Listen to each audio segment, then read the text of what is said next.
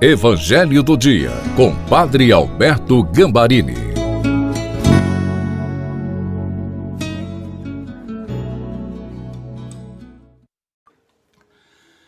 Olá, sejam bem-vindos, bem-vindas ao Evangelho do Dia de quinta-feira.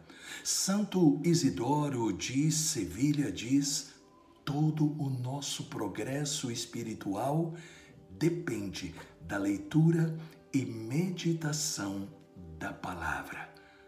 Peçamos esta graça ao Pai, pedindo o Espírito Santo.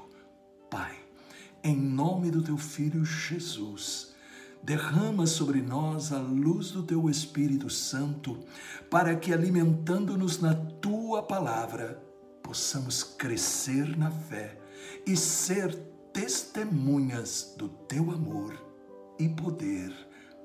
Amém. Em nome do Pai, do Filho e do Espírito Santo. Amém. Proclamação do Evangelho de Nosso Senhor Jesus Cristo segundo São Mateus. Capítulo 7, versículo 21 e depois 24 e 27.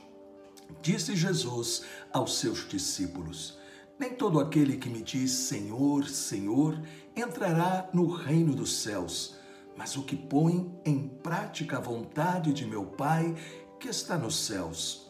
Portanto, quem ouve estas minhas palavras e as põe em prática é como um homem prudente que construiu a sua casa sobre a rocha. Caiu a chuva, vieram as enchentes, os ventos deram contra a casa, mas a casa não caiu, porque estava construída sobre a rocha. Por outro lado, quem ouve estas minhas palavras e não as põe em prática é como um homem sem juízo que construiu a sua casa sobre a areia. Caiu a chuva, vieram as enchentes, os ventos sopraram e deram contra a casa, e a casa caiu e a sua ruína foi completa. Palavra da salvação.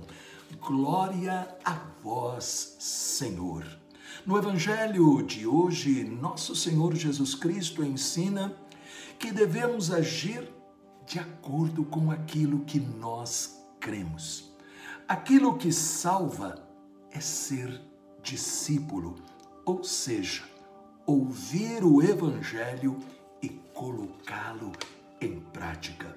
Ele é muito claro a este respeito ao dizer em Mateus 7,21: Nem todo aquele que me diz Senhor, Senhor entrará no reino dos céus, mas sim aquele que faz a vontade de meu Pai que está nos céus.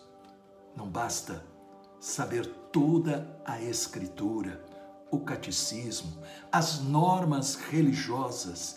Isso é necessário, mas perde a sua importância se não nos tornamos homens e mulheres de Deus na vida.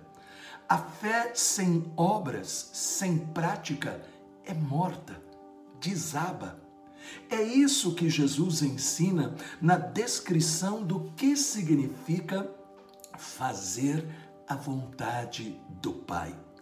Ele fala de dois construtores. Um constrói sobre a rocha e o outro sobre a areia.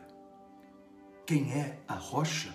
Jesus, Sua palavra, Sua vida, seus ensinamentos o que representa a areia?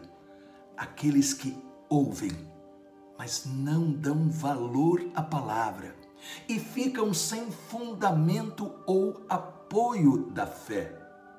Também são os inumeráveis vícios, defeitos, instintos de orgulho, egoísmo, ciúme, mentira, falta de perdão que permanecem não mudam, porque não se pratica o que se ouve na palavra. Jesus também diz o que acontece na vida de quem constrói sobre a rocha, ou na areia. Em Mateus, capítulo 7, versículos 25 e 27, ele diz: Caiu a chuva, vieram as enchentes, sopraram os ventos. Ele está falando das tempestades da vida, que acontecem para todos, sem exceção. As tentações e crises do dia a dia, os problemas de toda ordem, pessoal, familiar, doença, morte, finanças. Quem constrói sobre a rocha é porque ouve e pratica a palavra e por isso vence as tempestades. Quem constrói sobre a areia porque ouve e não pratica é derrotado. Vê a sua vida ruir. Antes de perguntar se estamos colocando em prática, é necessário a gente perguntar se escutamos o Evangelho com a atenção da mente, dos ouvidos e do coração. E se nós, ouvindo esta palavra, nós a deixamos realmente crescer em nosso coração como um remédio e alimento.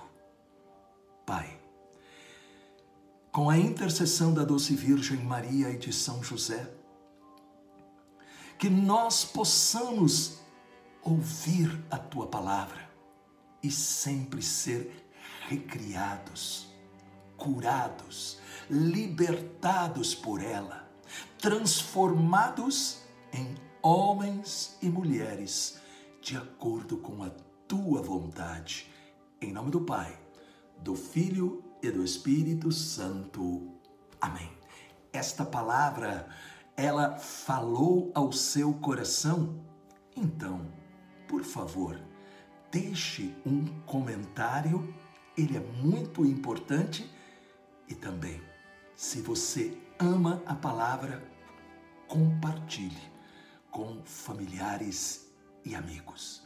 Eu espero você às 20 horas no terço